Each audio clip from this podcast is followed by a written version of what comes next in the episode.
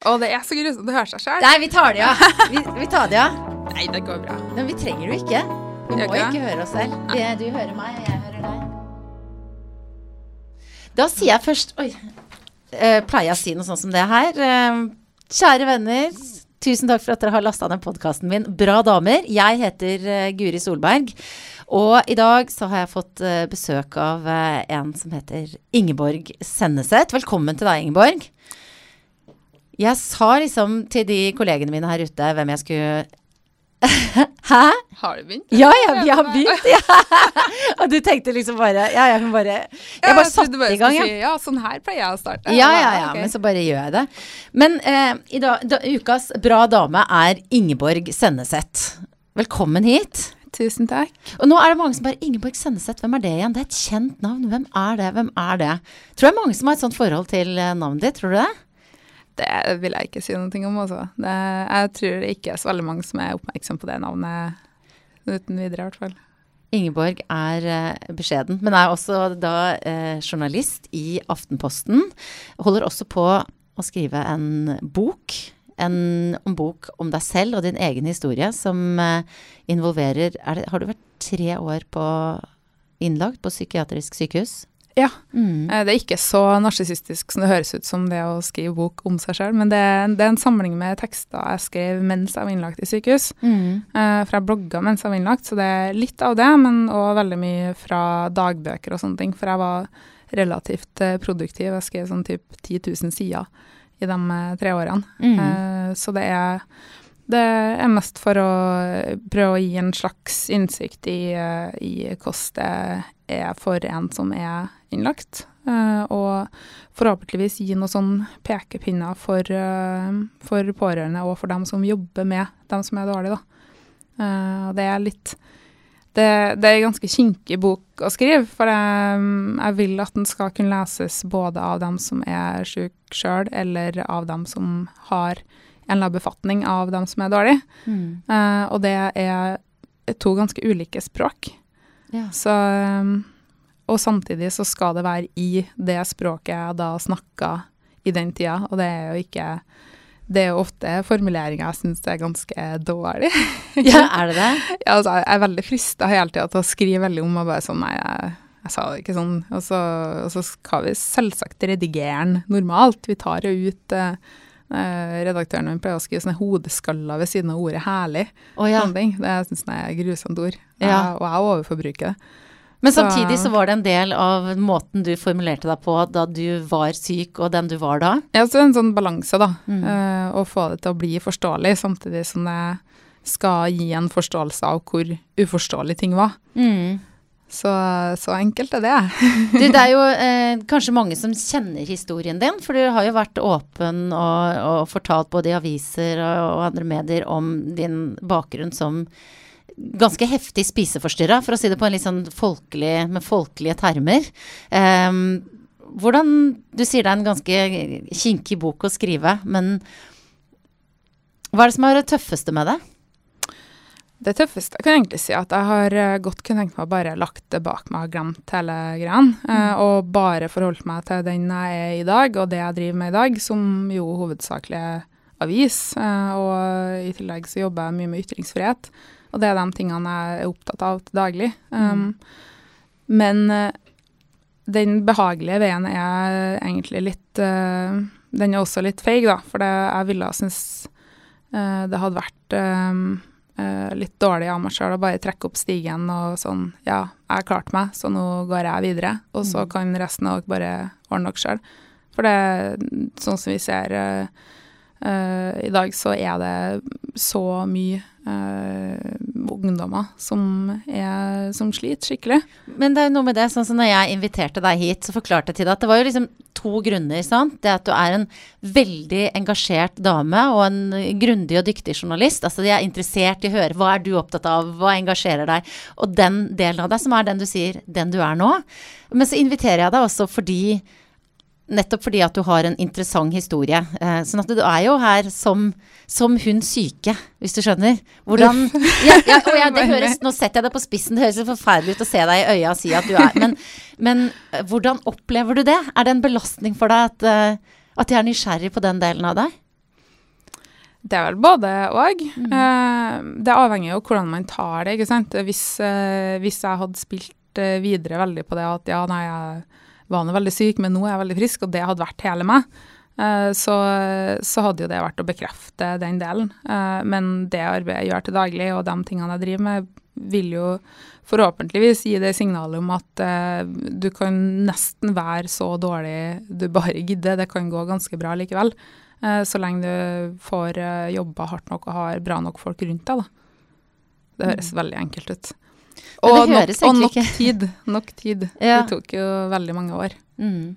Hvordan er det for deg å se tilbake på det? Eh, Hvor lang tid, hvor mye det har tatt av livet ditt? Nå er det, det er nesten ti år som er sånn ordentlig mista, da. Bare at jeg rakk, jeg rakk å ta utdanning og sånn litt innimellom. Eh, mye fordi at jeg er jævlig sta eh, oppi det hele òg. Um, det, er- det minner mest som å se tilbake på at man har vært på skikkelig hardfylla. Fordi at jeg husker jo hvor hen jeg har vært og hva jeg har gjort, stort sett. En del ting har jeg, rett, en del ting har jeg glemt, men jeg finner i tekstene og ser at oi, hva er det jeg gjorde. Men det meste husker jeg jo, men det er blurry, og det er veldig sånn Hva i helvete gjorde jeg der? Ja. Det er veldig sånn, vi, vi skjønner ikke så godt hvorfor vi eh, danser idiotisk på fylla heller, men det virker utrolig lurt der og da. Ja, det kjenner jeg meg igjen i. Eh, Ja. ja, det er mye rart man gjør der, eh, og folk som virker veldig kjekke og alt sånt. Men litt på samme måten var det, at jeg var, jeg var jo jeg var sikkert fysisk sett kan sammenlignes med rusa en del òg, da, i og med at jeg var så veldig, veldig undervektig som jeg var i mange år. Så jeg var litt slev og litt ruta. og gjorde veldig mye dumme ting, um, dessverre. Eller heldigvis. Heldigvis var de så dumme at jeg også ble fanga opp. Det er veldig mange som er dårlige, er jo i hermetegn og bare sånn passe dårlig. Ja. Eh, sånn at de klarer seg nok til at det på en måte ikke blir fanga opp, og de får skikkelig hjelp, da. Um, ja. Så sånn er det å se tilbake på. Ja.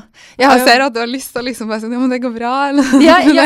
Men, opp, men er det mange som ser på deg sånn? Altså, det blir liksom sånn for det er liksom mitt neste spørsmål. Men åssen går det med deg nå, Ingeborg? Hva, altså, er det Det er jo litt av det der sånn som jeg sa i stad med å være den syke. Den som, altså, føler du at folk liksom er redd for å knuffe borti deg, si feil ting?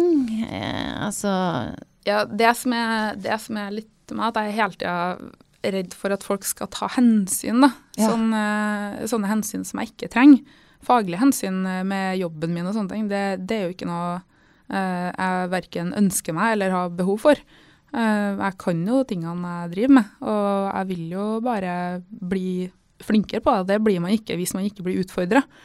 Eh, og det samme problemet var en del eh, sånn i sykehustida òg, for det er sånn da, da kan du få veldig mye ros for veldig små ting, og det, det er bra, men man må hele tida bli pusha videre. Da. Og da tenker jeg så små ting som å klare å ta bussen alene.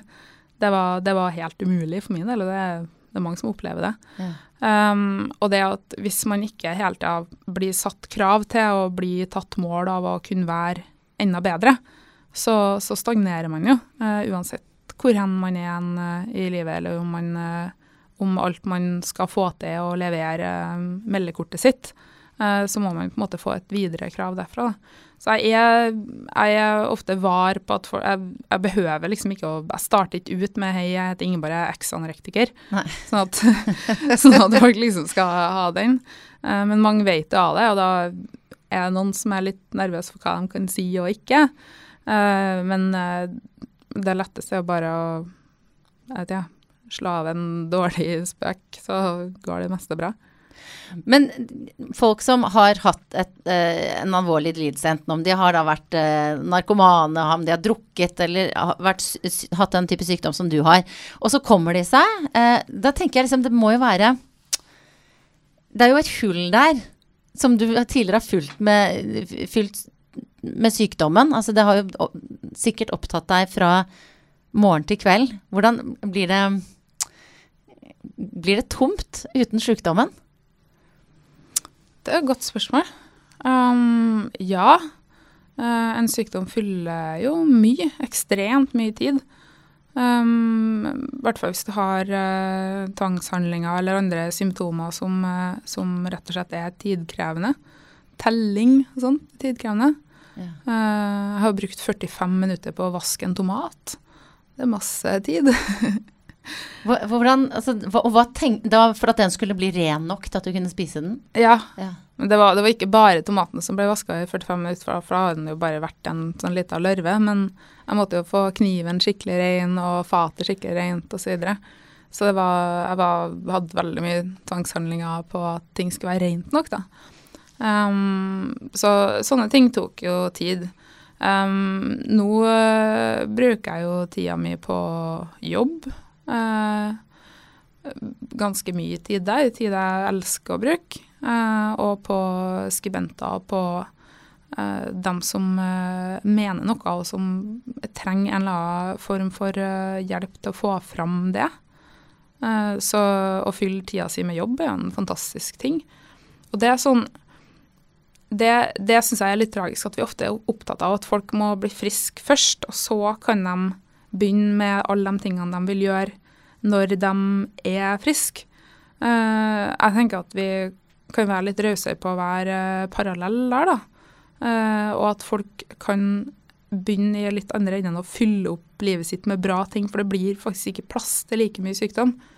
Og det Jeg får alltid plass til å, til å tenke ut at eh, nei, nå skal jeg trene ni timer om dagen igjen. Det, men jeg hadde jo ikke hatt tid til det hvis jeg skulle ha gjort jobben min. Men hvis jeg, skulle, ha, eh, hvis jeg ikke har hatt en god motivator for å fylle de ni timene, da, så er jo risikoen mye større, tenker jeg, for at man kan få tilbakefall. Mm. Uh, de ligger jo uh, dessverre veldig nære, de tilbakefallene. De kommer sånn nå og da, og da er det bare å pushe dem tilbake da, og ha bra folk rundt seg. Men er det sånn, og nå må du bare stoppe meg når du sier at dette er for personlig og sånn, men er det sånn at du fortsatt er redd for eh, at de tilbakefallene kan komme? Ja. Mm. Eh, ikke så redd som de rundt meg, dem tror jeg er veldig redd. For det, der, eh, der kan jeg, jeg kan ha et bilde som er tatt i en litt dårlig vinkel, der jeg ser litt pinglete ut, og da kommer meldingene med en gang bare 'Hvordan går det egentlig? Kan jeg komme og være til deg i uke?' Bare for å se at spiser, og litt der. Så folk er veldig var, og det har jeg bare så mye forståelse for. For eh, jeg har jo gått, det har jo gått i bølgedaler hele tida, der jeg har kommet meg Eh, kanskje har hatt normalvekt en stund, og så plutselig går det fullstendig underbakke igjen. Eh, så jeg skjønner jo at folk er på litt sånn var, da. Mm. Eh, og det må de nesten få lov til. Samtidig så, så, så er det en sånn blanding av at det kan eh, det kan være triggende eh, hvis jeg er i veldig dårlig form og noen sier at jeg ser dårlig ut. Så kan jeg bli litt sånn Ja, det var jo ikke en så dårlig idé. Kanskje det hadde vært lurt. om å ta en ekstra runde med meg sjøl der, da. Um, og det kan også være eh, ganske frustrerende, for alle har jo dårlige og bra dager. Eh, og det må nesten jeg òg ha lov til å ha, da. Men det, ja. Det er litt både òg. Så det noe du- mening, egentlig. Det er litt vanskelig å forklare. noen ja, men jeg skjønner hva du mener, og jeg, og jeg tenker jo også at eh, da er det interessant å høre dine synspunkter på, for at det, dette her med kroppspress og idealer er sånn, er et tema vi stadig kommer tilbake til i denne podkasten, nesten uansett eh, hvilken bra dame det er jeg prater med. Jeg, har Eh. jeg tror nesten alle episodene der har det kommet inn på, på en eller annen måte. Ja. Så, så det viser jo at det er uansett eh, på hvilket nivå man sliter eller er opptatt av det eller ønsker å stå imot, så, så er det noe som alle, og kanskje spesielt damer, da, forholder seg til. Og da tenker jeg, nå vet jo de fleste såpass mye om spiseforstyrrelse at vi skjønner at det, det handler ikke nødvendigvis om, å, det, om estetikk eller om å være finere eller tynnere, men at det er på en måte en slags uttrykk for noe annet. Men likevel, hva tenker du om den type kroppsfokus som er nå? Eh, ja, i forhold til deg selv? Er det, gjør det det vanskeligere for deg? Uh, skulle du ønske det var Og hva tenker du om hvordan Nå kommer det 17 spørsmål på en gang, merker jeg. Men jeg spør om deg selv først. Gjør det det vanskeligere for deg? Eh, Få det, det, sommerkroppen Det, det generelle kroppspresset i samfunnet, liksom. Ja. Nei, det, det innvirker lite på min situasjon. mm. Um, sånn dårlig jeg var, så, så handla det jo ikke om, om at jeg skulle nå en eller annen sommerkropp. Eh, det, var, det var lite sommer over den kroppen der, altså. Mm. Det var, Og jeg forstår det, det var en altså, slags men- sånn russisk sivil vintergreie med Ja, null Med bare sånne stygge humper og veldig mye dun og så ut som en sånn gåseunge, liksom. Veldig hårete. Mm. Men eh, ja, så det var, ikke, det var ikke så veldig pent, og det var ikke det som var målet heller, liksom.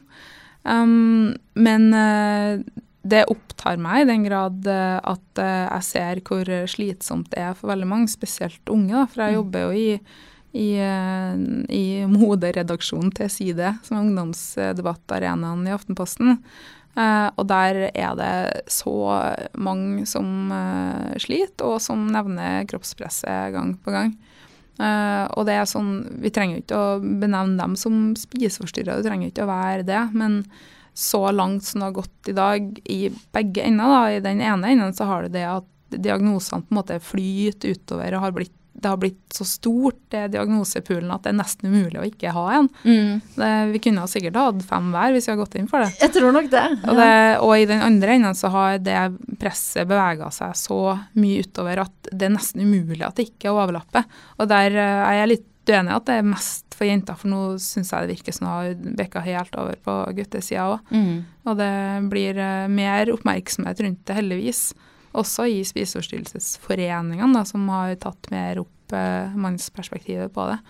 Og det kan godt være at det har vært sånn hele tida, men at det har ligget en sånn eh, blindsone til oss, da, fordi at det, de skal liksom ikke ha det. Det er litt sånn svakt og kvinnelig å, slite med mat, eller å si at du er opptatt av kropp. Og det er jo nesten i mine øyne så vil det nesten være verre å være mann, for at du skal, da skal du bare være fitt, da, men ikke være opptatt av det. Mm. Sånn absurd eh, ting der. Du skal, du skal være glad i øl og pizza og samtidig være supertynn. Med kvinnfolk så kan du i det minste si at nei, jeg skal bare ha en salat, og så er det helt greit. Det er nesten forventa at det er sånn man skal være. Ja, nesten. Så det Men eh, det er jo også sånn ehm, at det i hvert fall ja, de, de siste årene egentlig, men kanskje spesielt det, det siste halvåret, så har det vært en enorm fokus på dette med åpenhet rundt uh, psykisk helse. Både på, på TV og i aviser veldig. og um, Hva tenker du om det? Um, jeg syns det er litt både òg. og nå kasta jeg jo stein i drivhus omtrent jeg er en av dem som har vært opptatt av åpenhet rundt det. Men uh, som jeg skrev i en kommentar for ikke så lenge siden, uh, så, så er jeg i tvil om det er bare bra med all denne åpenheten. For det ramler over i en sånn uh, nesten et krav om å ha en diagnose. alle skal ha det, enten du er artist eller hva du er. Og samtidig så skal det på en måte bare være de diagnosene som er litt sånn innafor. Eh, alle, alle kan ha litt angst, litt sosial angst. eh, eh, har vært deprimert, har møtt veggen, og et begrep. Litt anoreksi, litt bulimi, litt ditten og litt datten. Det er sånn, eh, alle de lidelsene er veldig sånn innafor. Eh, og da er det en gjeng som fort blir eh, glemt, da. Og det er alle dem som, som sliter med ting som eh, er mindre sosialt akseptabelt, og som ingen artister med vett ville ha sagt at de har hatt, osv. Uh, men som forhåpentligvis blir mer prata om. Og det der gjelder både fysiske og psykiske lidelser, om, om man nå uten videre kan skille mellom det. Det er jo Sist jeg sjekka, så ligger jo hjernen i kroppen. Ja, så så det henger sammen. Men du tenker på altså de usexy diagnosene, for å si det litt tabloid? At de på en måte ikke Åpenheten gjelder på en måte ikke de? Det kan vi godt kalle det. Det er ingen som syns det er veldig tøft med dem som uh, lukter urin på trikken, eller som uh, sier rare ord uten å tenke seg om Eller tenke seg om, gjør de jo, men uten å kunne noe for det. Så det, vi har en sånn blindsone, og også en del som er veldig tunge brukere. da. Som, eh, som ikke har noen som står på forsidene av glansa magasiner og sier at 'jeg kom meg gjennom den tunge tida', eller mm. sånne ting. Så det, men det, forhåpentligvis så blir det jo en del endringer der nå. Det har blitt satt ned et ganske nytt utvalg nå. Med, det går jo på tvangsbehandling, da, der bl.a. hun Arnhild Laueng, som skrev boka 'I morgen var jeg alltid en løve', som anbefales på det aller sterkeste. Helt fantastisk bok. Hun, hun, var, hun var kjempedårlig med eh, schizofreni. eh, og spist eh, tapet og var masse selvskading og alt sånt. Og den boka er så fin. Eh, og hun har jo kommet seg eh, så mye som du kan komme deg. Hun jobber jo som psykolog i dag og skal være med i eh, utvalg og utrede eh, tvang. Så eh, altså, det meste går jo an. Mm. Men eh, det, det fordrer Den åpenheten vi har i dag, fordrer at vi er ekstremt bevisst på alle dem som havner litt i blindsonene. En annen ting er jo altså, smitteeffekt, kanskje spesielt med, med en type diagnose som du har hatt eh, når det gjelder spiseforstyrrelser. Er åpenhet utelukkende positivt der, eller er- kan man trigge hverandre? Tror du? Kan, eh, ja, ja. Trig triggereffekten er jo reell. Jeg aner ikke hvor stor den er. Eh, Det er sikkert gjort studier på det òg, som jeg ikke kjenner til. Um, men eh, det spørs på hva det er man er åpen om, um, og i hvilket format man er det. Eh, hvis du tar en, en blogg for eksempel, da, der du legger ut ett og ett innlegg, og hvis du googler, så får du bare opp det, du får ikke med konteksten. Uh, og du der uh, forteller om eh, hva du har spist den dagen, at det var så lite, f.eks. Det er et veldig enkelt eksempel. eh, så vil jo det så klart kunne trigge noen til å misbruke det. Um, men hvis du tar det samme innen en kontekst i ei avis, f.eks., der du får en begynnelse og en slutt, der du forstår eh, at folk har reflektert mer over det osv., så, videre, så vil det være litt annerledes. Eh, samtidig så vil absolutt alt kan, eller kun, misbrukes. Ja. Eh, jeg har funnet ganske mange bilder av meg sjøl som har blitt saksa fra ulike ting, og så limt inn i Proana-blogger, f.eks. Eh, og jeg tror at de har blitt tatt ned, de fleste, for jeg har jo blitt varsla av andre og kunne ha sagt ifra sjøl. men eh, de finner jo bare andre bilder. Det vil aldri være mangel på sånne bilder. Mm. Sånn at jeg tror at det, det å være veldig redd for sånn direkte trigging, eh, det, det bør vi være bevisst på heller som plattformmessig enn åpenhetsmessig. Mm. Eh, og så er det jo ikke i den enden det på en måte må starte heller. Det må jo starte hakket før noen har behov for en sånn ting. Uh, for hvis du sammenligner et symptom med et slags verktøy, da, der du håndterer livet ditt på en eller annen måte med et symptom, uh, så må vi jo heller fikse det problemet som gjør at de trenger de tingene. Og der har vi, der har vi en ganske lang vei å gå. Mm. Og akkurat med- her så er det liksom eh, de to Ingeborgene som møtes, for at du har din personlige erfaring, eh, og så er du journalist som er veldig eh, engasjert i alle disse ytringsfrihet, sier du, men du er også veldig interessert i denne tematikken. Ja, også, sånn, så har, jeg har ikke egentlig ikke hatt noe mye om det. Altså. Sånn, øh, vi har øh, folk som skriver mye mer om helse og sånt mm. enn hva jeg har gjort. Um, men uh, det blir jo naturligvis uh, en del av uh, engasjementet. Mye fordi at jeg jo ikke føler at jeg kan la være heller. Nei, Og jeg syns jo det er interessant. Det, det er nesten ingenting som er så spennende som alt det rare vi folk gjør. Og det er jo en, er en ganske sær ting å gjøre, at du finner ut en dag at jeg kan fikse livet mitt ved å ødelegge det. Det sånn, det, og det gjør jo mange av oss, rett ned. Og det syns jeg alltid er interessant.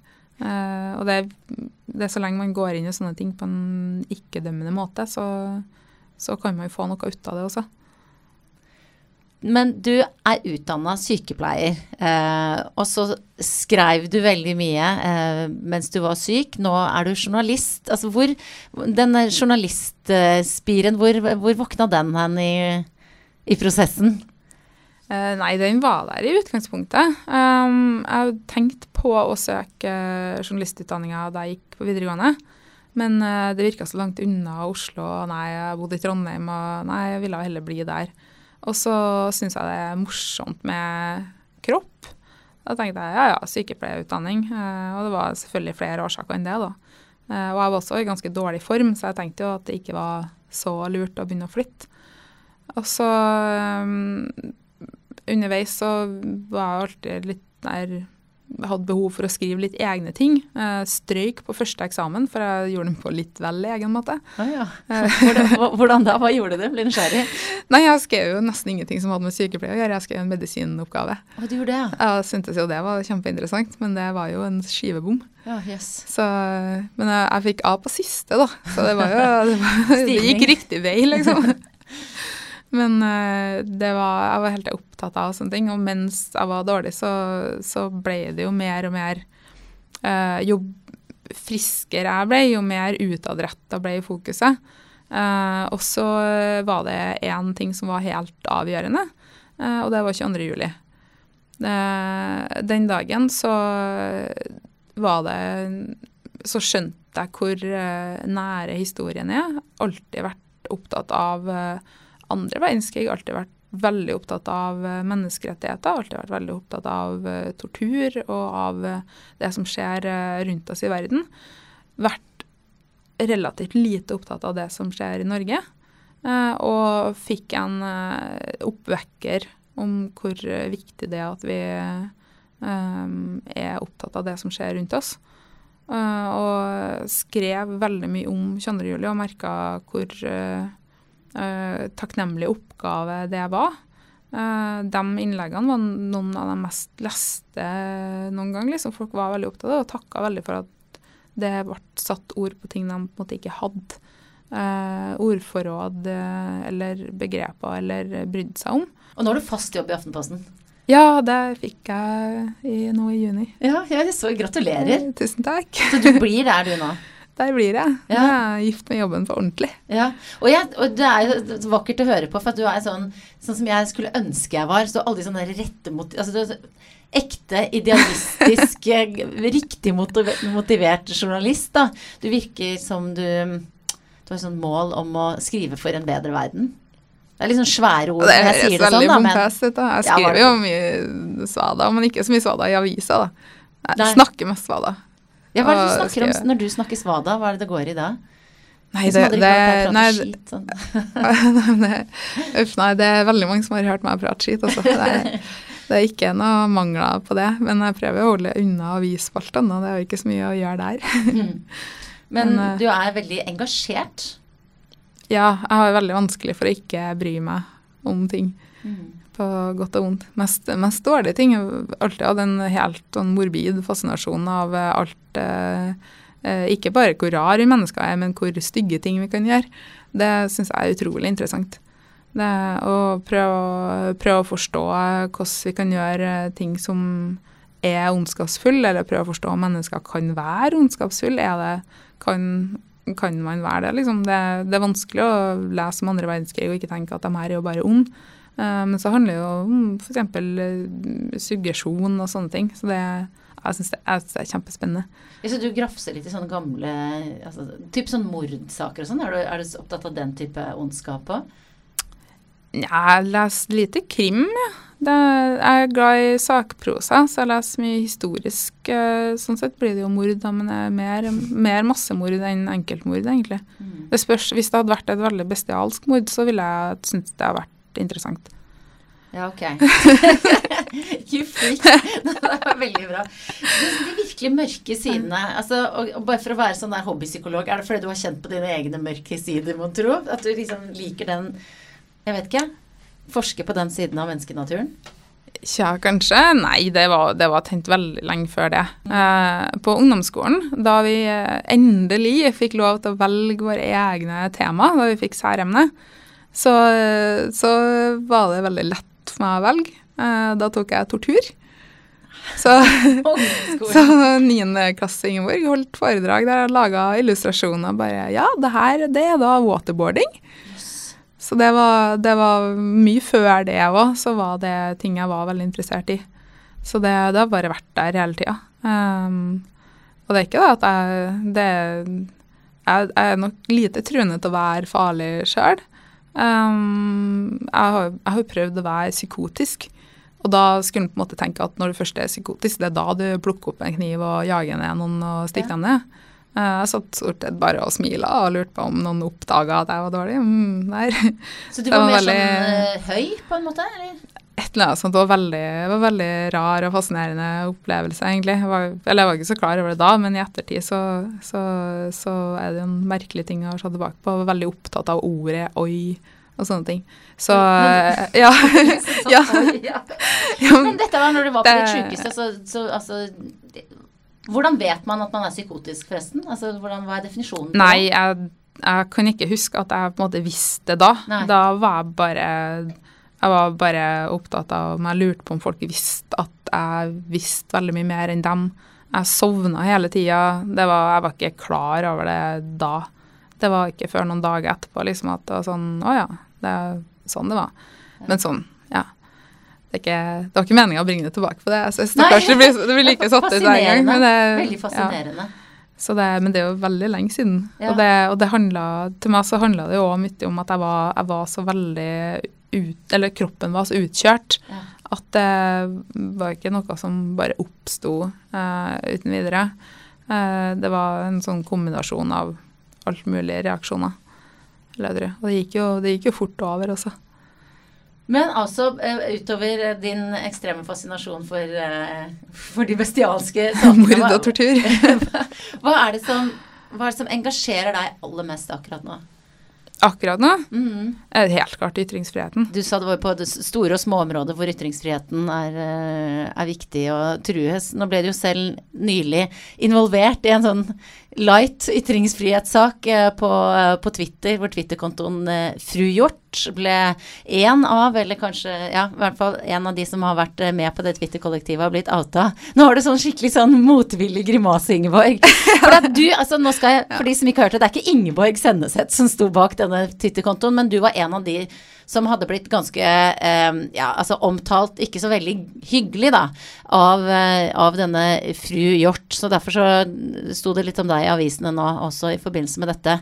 Eh, var en som hadde kalt deg, og jeg beklager å gjenta det, altså, men et eller annet eh, trønder, klatremus og attention whore eh, ble det beskrevet som. Hvordan opplevde du det? Um, hvis du hadde spurt meg på forhånd, så hadde jeg sagt at det, det trenger du ikke å gjenta, Eh, de tingene der. Um, for det Min rolle i den der burde egentlig ikke være noe særlig med, for den er veldig liten. Um, det eneste jeg egentlig har å si om hele den saken, er at eh, eh, folk må ha lov til å skrive det de mener, også om de mener at jeg er det ene eller det andre. Den retten skal de ha, og den vil jeg beskytte uansett. Um, og så vil det være opp til helt andre enn meg å beslutte om de både kan gjøre det og ha de vervene eller den jobben de har. Og så er det ikke noe mer eh, fra meg på det. Nei, det er greit. Sorry. Veldig det- dårlig podkastgjest Ja, men du, du har jo en eh, sånn uh, autoritet òg, Ingeborg, som gjør at uh, jeg hører på deg nå. Jeg, jeg pusher ikke den grensa. Men ok, hvis jeg skal bare jeg, Og jeg lover å la det ligge, altså, men jeg bare tenker som, uh, som journalist og samfunnsdebattant, eller en kvinne med sterke meninger, da, opplever du mye ja, Anonymt i dette tilfellet, men opplever du mye Får du krasse mail og Twitter-meldinger og sånn, du? Det hender at det er noen som har en hilsen å gi, liksom. Mm. Det, men jeg, er ikke den som eh, får mest, og sikkert ikke den som får minst. Men eh, det, det er en prioritering da, at man velger å gjøre eh, det man gjør uansett. Mm. Um, og jeg tenker at det um, De som har en så privilegert posisjon uh, at de får lov til å mene i uh, en avis, eller uh, i det hele tatt at vi, at vi bor i det landet her, er et ganske privilegium fra før, sammenligna med andre. Jeg, jeg kommer ikke til å være, og vil aldri bli den som klager først over det. Um, jeg har det veldig veldig bra sammenligna med dem jeg jobber med skal få det bedre. Så jeg syns ikke det er noe, det er ikke noe synd på meg. Det, jeg har det greit. Og du ser veldig omsorgsfull ut når det går. Ja, men jeg er Det er ikke noe Nei. Men du, du virker um, um, Du fremstår som veldig sånn fokusert målretta? Jeg kjenner deg jo ikke veldig godt, eh, men jeg håper å si følger deg i sosiale medier, snakker med deg nå sånn. Og du liksom Du vet hvor du vil, og du er ikke redd for å jobbe ræva av deg, liksom. Det er, er det en beskrivelse du kjenner deg igjen i? Kanskje det siste. Det Mm. kjenner jeg godt igjen. Eh, jeg jobber hardt for det jeg vil. Um, eh, og jeg vil veldig mange ting på én gang, ofte. Eh, så da må jeg jobbe tredobbelt så hardt for å få til alle tingene. Eh, og så går det jo mer eller mindre bra. Det er ikke alt man lykkes eh, like godt med. Men hvis man gjør mange nok ting, så må jo et eller annet gå bra. Så det har jo du er, vil du si du er ambisiøs? Ambisiøs på vegne av uh, avisa mi, f.eks. Um, jeg er ambisiøs på vegne av uh, skribentene våre. Um, det er mange ganger jeg møter folk som har så mye, så mye bra tanker, da, og så mye uh, og så mye fine meninger som bør fram, eller en sterk historie som bør fram. Og da er jeg i høyeste grad ambisiøs på deres vegne. Uh, for jeg ser at de har noen ting som bør ut og fram. Da. Uh, og, så, krever det ulike ting. Noen ganger så er det å gi gode råd om hvordan en tekst skrives. Andre ganger så er det å si at øh, sorry, ass, det her funker ikke, du må gjøre det på en annen måte. eller eller sånn praktiske småting. Eller ren støtte noen gang. Um, vi har debattanter som, som aldri hadde vært i offentligheten tidligere. Uh, som uh, dukka opp via kjente uh, av meg. Og som, og som virkelig har vist seg å bli viktige aktører i samfunnet. og det handler jo ikke om at jeg har gjort det ene eller det andre. Det handler jo om at de hadde det fra før, men trengte bare noen litt veiledning og en plattform og støtte i etterkant. Og det er i praksis ganske små ting, uh, men det handler bare om at man får sjansen til å gjøre det. Og det er en sånn toveis-ting. Men jeg blir ambisiøs på vegne av dem som har bra greier å komme med, og har veldig lyst til at det skal komme fram, og at det skal bli hørt. Jeg ba deg før du kom om, om ikke du kunne ta med deg noe. Oh, ja. Som sa noe om hvem du var. Det, det har du med Skal jeg hente? Ja, du må hente det. Så Ingeborg henter jo nå nå fra sin store brune skinnveske som står i um, hjørnet av studioet vårt her. Bøker, ja. Selvfølgelig. For du, altså, du leser mye, har jeg inntrykk av. Og så strevde jeg sånn med å ta med én ting. Ja. Uh, men jeg tenkte at én ting som i kategorien bok i flertall Ja. um, var, måtte være greit. Um, Mm, ja, det er for jeg greit. kunne, jeg kunne ha valgt én av de her til. Jeg har Ja. med tre bøker. ja. Um, du kan jo se hvem det er. Det, det angår Eh, også deg. Det er den første, ja, det er den første boka. Det angår også deg. Det er Herman Herman Saknovic. Saknovic. Ja. Saknovic. Ja. Uh, han satt i uh, Auschwitz. Det er sikkert ikke så veldig overraskende at det er en sånn Norsk jøde, ja. Ja, Mm. det, er en, eh, det er en helt fantastisk bok. Uh, den er nesten så jævlig at du vil eh, bare kaste hjernen din etterpå, så du bare slipper å huske på at eh, han har fortalt dette her.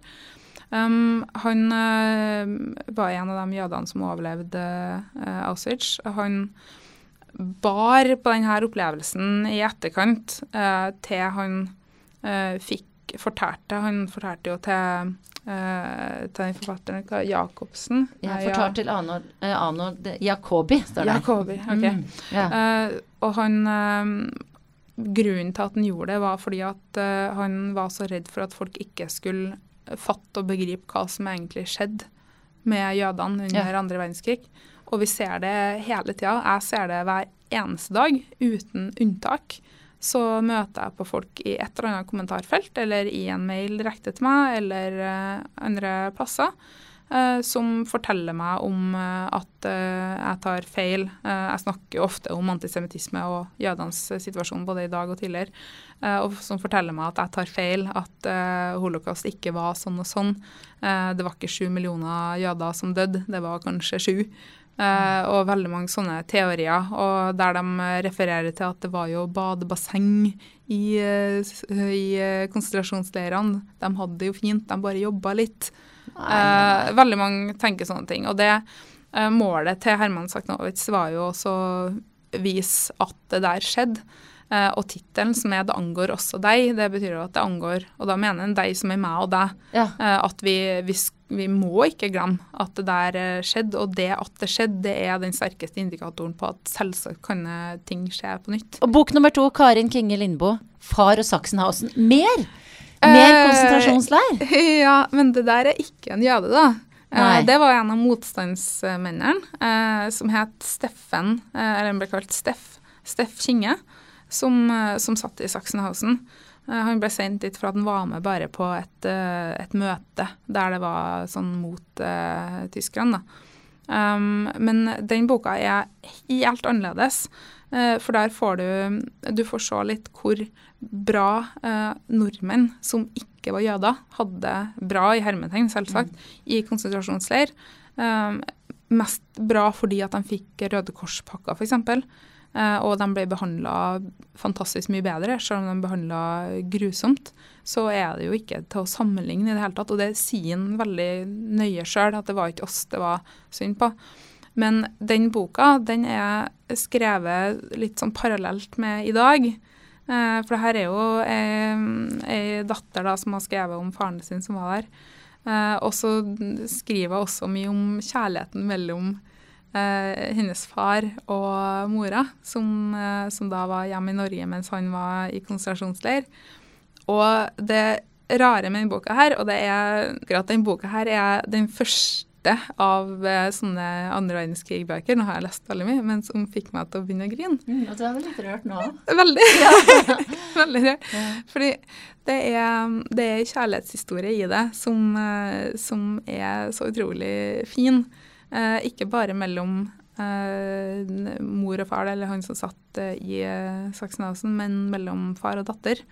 Eh, og den er, den er, ubegripelig fin. Den, og den boka der er veldig ny igjen, i motsetning til 'Det angår ikke deg', som er mange år gammel. Så den, den må jeg også få lov til å anbefale at folk tar. Mm. Og det er fra et annet forlag, så vet folk at det ikke er egenreklame. Ja.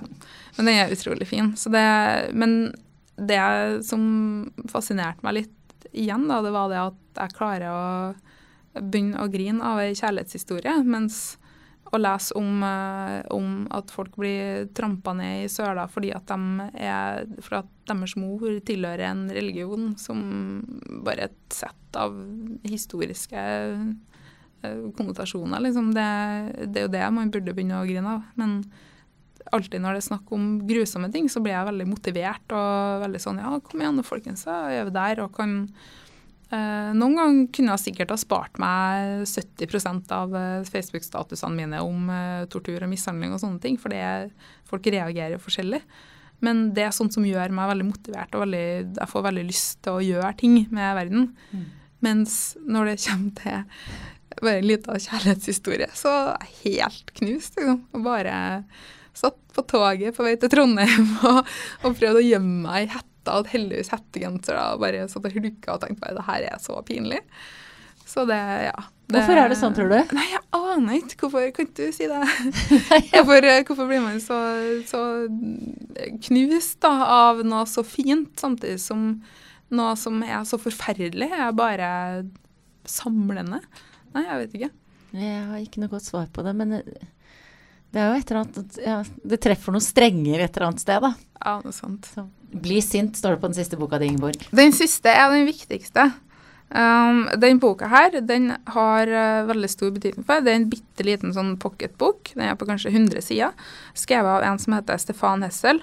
Um, det er en franskmann. Han uh, satt i konsentrasjonsleir sjøl. Han rømte og styra og var veldig hardbarka motstandsmann. Uh, etter etter andre verdenskrig så var han med og skrev menneskerettighetene. Ja. Det er en veldig, veldig kul type. Han, eh, han reiste rundt og snakka med ungdommer til han bekka omtrent om hvor viktig det var med engasjement. Eh, og han hadde så utrolig fin forståelse for det at det er bare så vanskelig etter andre verdenskrig og etter etter eh, muren har falt osv. osv. Og på en måte ha en plass å kanalisere et engasjement på. Fordi at du har, du har ikke lenger den klare fienden Og du har ikke lenger en sånn definert ting som du skal være mot. Det blir mer en sånn ullent litt alt mulig ting. Og det tror jeg han har veldig rett i. Og sånn når vi ser hvor opptatt folk er av kroppspress osv., egentlig så er jo kroppspress er jo en avsporing. Fordi at det, det, er, det er, som Kristina som var her forrige gang, jeg syns hun var utrolig fin, hun sa det er ikke så viktig med kropp. Kroppen den, den, har sin funksjon, den er noe som bærer oss rundt, og den er noe du kan konkurrere med, eller som du skal sitte på osv. Og jeg skulle også ønske at jeg følte det samme som hun både føler og sier. da. For jeg vet jo det at det, det, er ikke viktig med den kroppen min, men jeg kan finne på noen ganger å bruke den som et slags uh, veldig misforstått verktøy for å kommunisere osv. Men det som egentlig betyr noe for meg, og, og, som jeg egentlig har lyst til å drive på med, det, det, det kan fort bli glemt når jeg sauser meg litt borti det.